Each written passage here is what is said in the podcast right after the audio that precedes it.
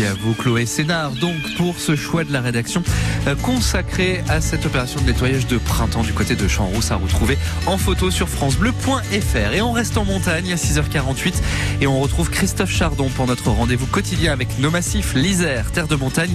On vous emmène dans les écrins ce matin puisque tout cet été vous risquez d'être surpris à la tombée de la nuit. Mais pourquoi? Les explications de Mathias Virilli de Montagne Magazine. Mathias Virilli, bonjour. Bonjour. Alors, une fois n'est pas coutume, vous allez nous parler de, de culture, de photographie dans ce rendez-vous montagne. Eh oui. Où, quand, comment? On veut tout savoir. Oui, culture et photographie en montagne, c'est ça qui est original dans l'histoire. Ou dans les écrins, dans les villages d'alpinisme des écrins, vous savez, c'est un, un label qui a été lancé l'année dernière.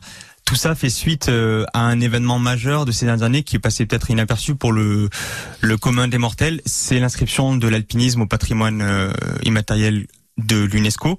De là découlent en fait quelques initiatives par-ci par-là, dont ce label qui, qui voilà vient récompenser la culture alpinistique de, de certains villages des écrins. On peut Et- en citer quelques-uns? Oui, bah il y a bien sûr il y a la Grave, il y a Elle Froide avec vous savez euh, Valouise Pelvoux qui est juste en dessous. Et on a Saint-Christophe bien sûr.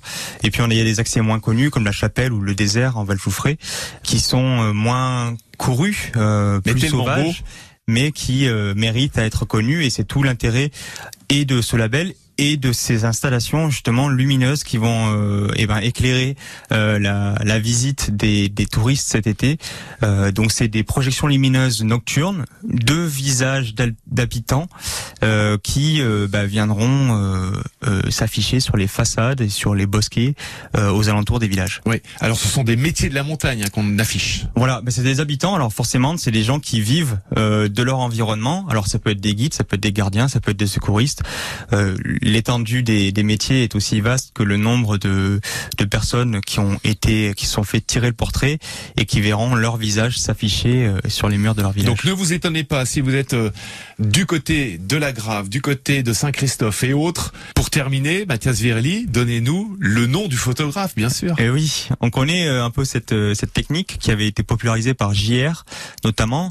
Et là, c'est un monsieur qui s'appelle Philippe Écharou. Alors, on, on l'avait déjà connu pour un projet montagne auparavant euh, qui s'appelait Ice Cream, qui était des projections pareilles lumineuses sur les glaciers qui, euh, eh ben, signalaient, euh, soulignaient le, le retrait glaciaire comme euh, conséquence du changement climatique. Cette fois-ci, on est sur quelque chose de plus humain euh, et plus tourné vers la culture des territoires de montagne. Et c'est quelque chose qui est important aussi de, de valoriser. Merci à lui et merci à vous, Mathias Virelli. On vous souhaite une très belle journée. La passion de la montagne se partage sur France Bleu. À 6h51, on file sur la